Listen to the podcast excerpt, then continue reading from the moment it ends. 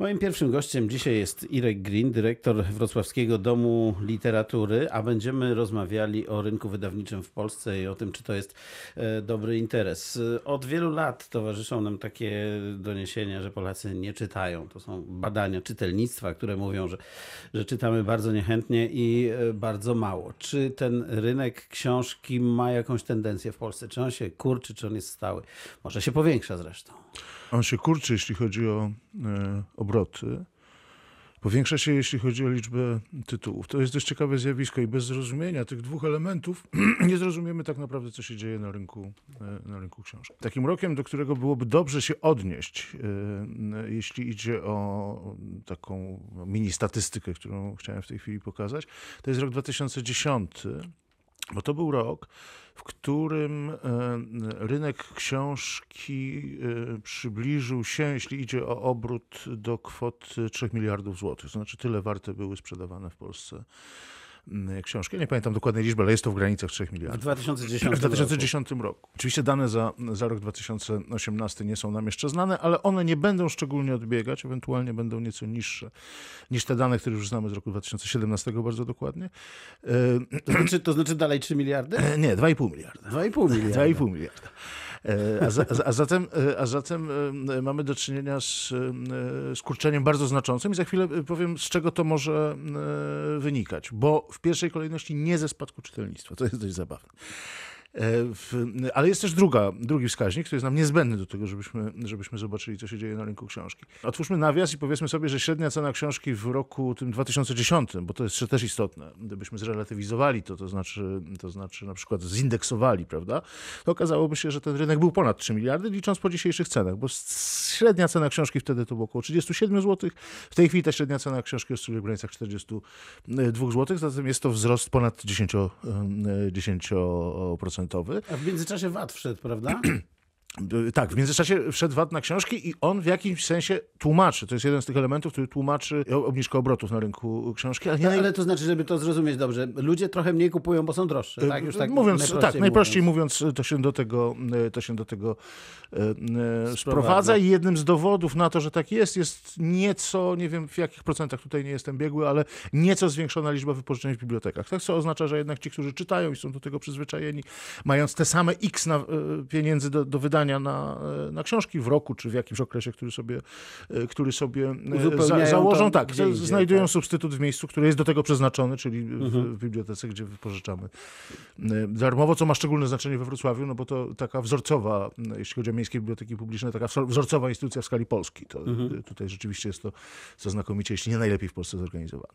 W, w każdym razie, ale jest ten drugi element, który jest niezwykle istotny i on dotyczy liczby tytułów. I tutaj się pan dopiero zdziwi. Dlatego, że w tym samym 2000 2010 roku na, na rynku polskim pojawiało się 24, około 24 tysięcy y, y, tytułów y, rocznie. 2017 jest wybitny 37 tysięcy tytułów. Czyli więcej książek w mniejszych nakładach, najprościej mówiąc. Nakłady spadły gigantycznie, bo nie ponad 50%. To znaczy średni nakład w roku 2010 to 5 tysięcy, w roku 2016-2017 nie pamiętam dokładnie, ale to są podobne rejony, to jest około 2,5 tysiąca egzemplarzy średnio. Tylko teraz tak, jakim cudem przy rynku, który ograniczył się o spory procent, z 3 miliardów do, do 2,5, mówiąc w dużym uproszczeniu, y, nagle w nieproporcjonalnie y, większej skali wzrosła liczba wydawanych tytułów. To znaczy, krótko mówiąc, ekonomicznie należałoby sobie zadać pytanie, a jaki to ma sens? Jaki to ma sens? No i tych sensów jest wiele. Zacznijmy od tak zwanego ogólnorozwojowego, od kulturowego sensu. Kulturowy sens jest taki, że każdy teraz może wydać książkę. Że krótko mówiąc, e, udział e, książek wydawanych przez tak zwany self-publishing, czyli przez samych autorów, za pomocą wyspecjalizowanych narzędzi, które do tego e, służą, firm, aplikacji internetowych itd., tak itd., tak jest gigantyczny. Jest gigantyczny obecnie. Co to potwierdza w tym ogólnorozwojowym trendzie? Ano to, że w Polsce więcej ludzi pisze niż czyta.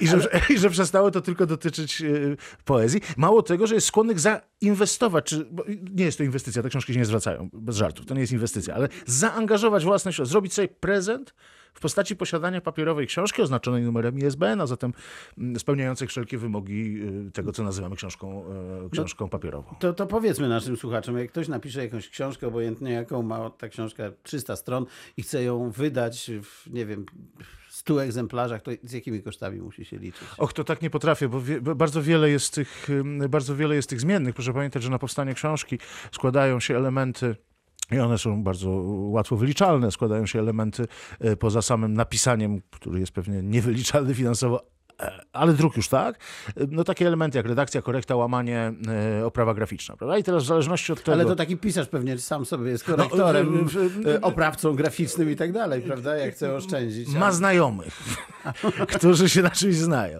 To jest szczególnie charakterystyczne w środowiskach poetyckich.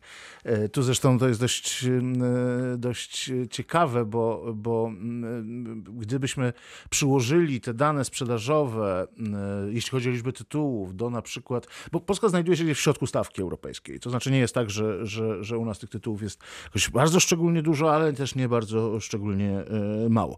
Ale e, dla przykładu e, wśród 100 tysięcy tytułów, które pojawiają się w Niemczech, udział tomików poetyckich jest proporcjonalnie znacznie mniejszy niż w Polsce. W Polsce ich się ukazuje no, grubo ponad 400, pewnie pod 500. To oznacza, że niemal dwa dziennie. Sporo. Sporo. Czyli, czyli tutaj, tutaj przodujemy.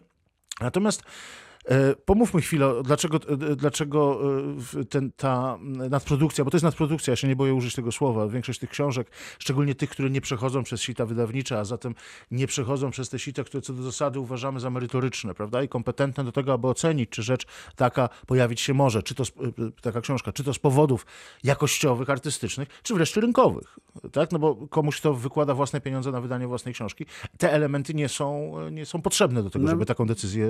On chyba robi sobie przyjemność tak, on, tak nazwaliśmy to wcześniej prezentem. On sobie po mm. prostu robi prezent, bardzo często uważając zresztą, że robi też prezent ludzkości. No. To, to, nie, to, się nie przekłada, nie przekłada jeden do jeden z, to, z tym prezentami dla ludzkości. E, natomiast, natomiast, bo jako, że nie potrafię tak wprost odpowiedzieć na pytanie, ile kosztuje wyprodukowanie takiej książki, to jednakowoż chcę pokazać, jakie konsekwencje przynosi nadmiar tych tytułów. Otóż on przynosi konsekwencje w postaci nadpodaży taniej książki. I teraz nadpodaż taniej książki to jest coś w skali ekonomicznej, już jeśli mówimy makroekonomicznej, mhm. bo to nie jest bardzo duży rynek, te 2,5 miliarda, ale też nie bardzo mały. Ten nadpodaż taniej książki powoduje, że książki, które pojawiają się na rynku jako, które e, są nowe na rynku, ale stają się w tych środowiskach, w których powinny się stać, o których chodzi wydawcy czy autorowi, głośne, one przegrywają konkurencję z możliwością kupienia e, z dość krótkim poślizgiem czasowym, dlatego że ta nadpodaż powoduje, że te książki są przeceniane w miarę wcześnie. Mhm. Standardem w umowach wydawniczych jest gwarantowanie sobie przeceny książki książki do tak zwanej taniej książki, albo w ogóle przeceny y, książki już po roku. No to jest sytuacja y, patologiczna, dlatego że, y, dlatego, że książka przez to nigdy nie osiąga swojej ceny. A dlaczego? Bo jak pojawia się jako nowość, to możemy ją w sklepach internetowych kupić często do 40% taniej. Następnego dnia, bo przecież to wiemy. Albo tego samego. Albo tego samego. A, a w momencie po roku, kiedy ona jeszcze praktycznie ma przed sobą, powinna mieć przed sobą dość dużo życia, ona jest przeceniana o połowę albo, no chociaż standardem nawet w taniej książce to są zakupy hurtowe za gotówkę, bo to jest trochę inny rynek. To tutaj się nie daje w konsygnację, ani nie sprzedaje na fakturę, znaczy sprzedaje na fakturę, ale w sensie takim, że to jest obrót gotówki gotówkowy, bez przedłużonych terminów płatności i to czasem jest złotówka albo dwa złote. Stąd możemy te książki później na różnego typu kiermaszach czy w różnego typu kupić miejscach po kupić po pięć, prawda? Tak? I teraz y, co, co, co, się dzieje? Czy, tak czysto racjonalnie, jeśli nie mam ulubionego autora albo właściwie interesuje mnie jakaś konkretna branża, y, tak, czytam tylko książki fachowe albo związane z, z jakimś konkretnym zagadnieniem, czy popularno-naukowe, no to chyba wolę mieć pięć jeszcze nie tak starych, prawda, nie były mi niezbędne do pracy, mogłem pójść do biblioteki wypożyczyć, chcę ją mieć, proszę bardzo, kupię ją za 5 zł za rok, e, tak, czy za 15 nawet, mhm. e, ale nie za 45 czy 49. To czy wydam wtedy na coś nowego, na coś, e, mówiąc, bo wciąż jednak poruszamy się w kulturze, czyli w takim miejscu, gdzie wszystkie wskaźniki ekonomiczne nie są tak łatwo stosowalne, jak przy sprzedaży jogurtu na przykład. Tutaj to do końca nie jest takie, ale co to powoduje? To jest oczywiście, to jest oczywiście antykulturotwórcze. Dlatego, że bardzo często e, słyszy się takie zdania, ja je często słyszę z racji wykonywanego zawodu, właściwie nie czytam, właściwie po co mi to, tak? A mój syn nie czyta, albo, albo szkoda, bo moje dzieci y, nie czytają. To zazwyczaj nasza wina rodziców, ale, ale czy szkoły, ale, e, ale nie czytają. Bo nie jest im to do niczego potrzebne. To już przykładam ten najbardziej brutalny, Państwo naprawdę wybaczcie prymitywizm tego porównania, ale on będzie, będzie, myślę, dość jasny dla wszystkich. Nie zadajemy sobie pytań jako społeczeństwo, nie zadajemy sobie pytań o udział i wagę rynku reklamowego w ekonomii. To znaczy po prostu traktujemy to jako coś tak naturalnego, y, nie zadajemy sobie y, pytania o tę obecność. A reklama y, służy decyzji o zakupie. On jest mniej lub bardziej entuzjastyczny, budowany promocyjnie, czyli w długich okresach czasowych, albo, albo reklamowo, czyli natychmiast musimy sprzedać produkt i go, go reklamujemy. Otóż czytanie książek, kupowanie lub wypożyczanie jest takim samym kształtowaniem postaw, tylko rozłożonym w bardzo, bardzo długim czasie. Się każdy cywilizowany człowiek powinien sobie zadać pytanie. Jeżeli moją życiową postawę związaną z moim dzisiejszym wyborem, czy on będzie natury ekonomicznej, czy moralnej, wszystko jedno, kształtuje mniej lub bardziej nachalna reklama korporacyjna, to czemu nie rozumiem tego, że społeczeństwo kształtuje się przez literaturę w bardzo długim y, okresie? Powtarzam to bez przerwy. Jeżeli społeczeństwo w którymś momencie uzna, na razie mimo tych wszystkich spadków nie jest, to, nie jest to jeszcze do pomyślenia, ale może być do pomyślenia już niedługo, e, że książka nie jest potrzebna do e, kształtowania postaw społecznych czy kształtowania postaw e, osobistych, to znajdziemy się wszyscy na skraju upadku cywilizacji. Znaczy, co do tego nie mam najmniejszych wątpliwości.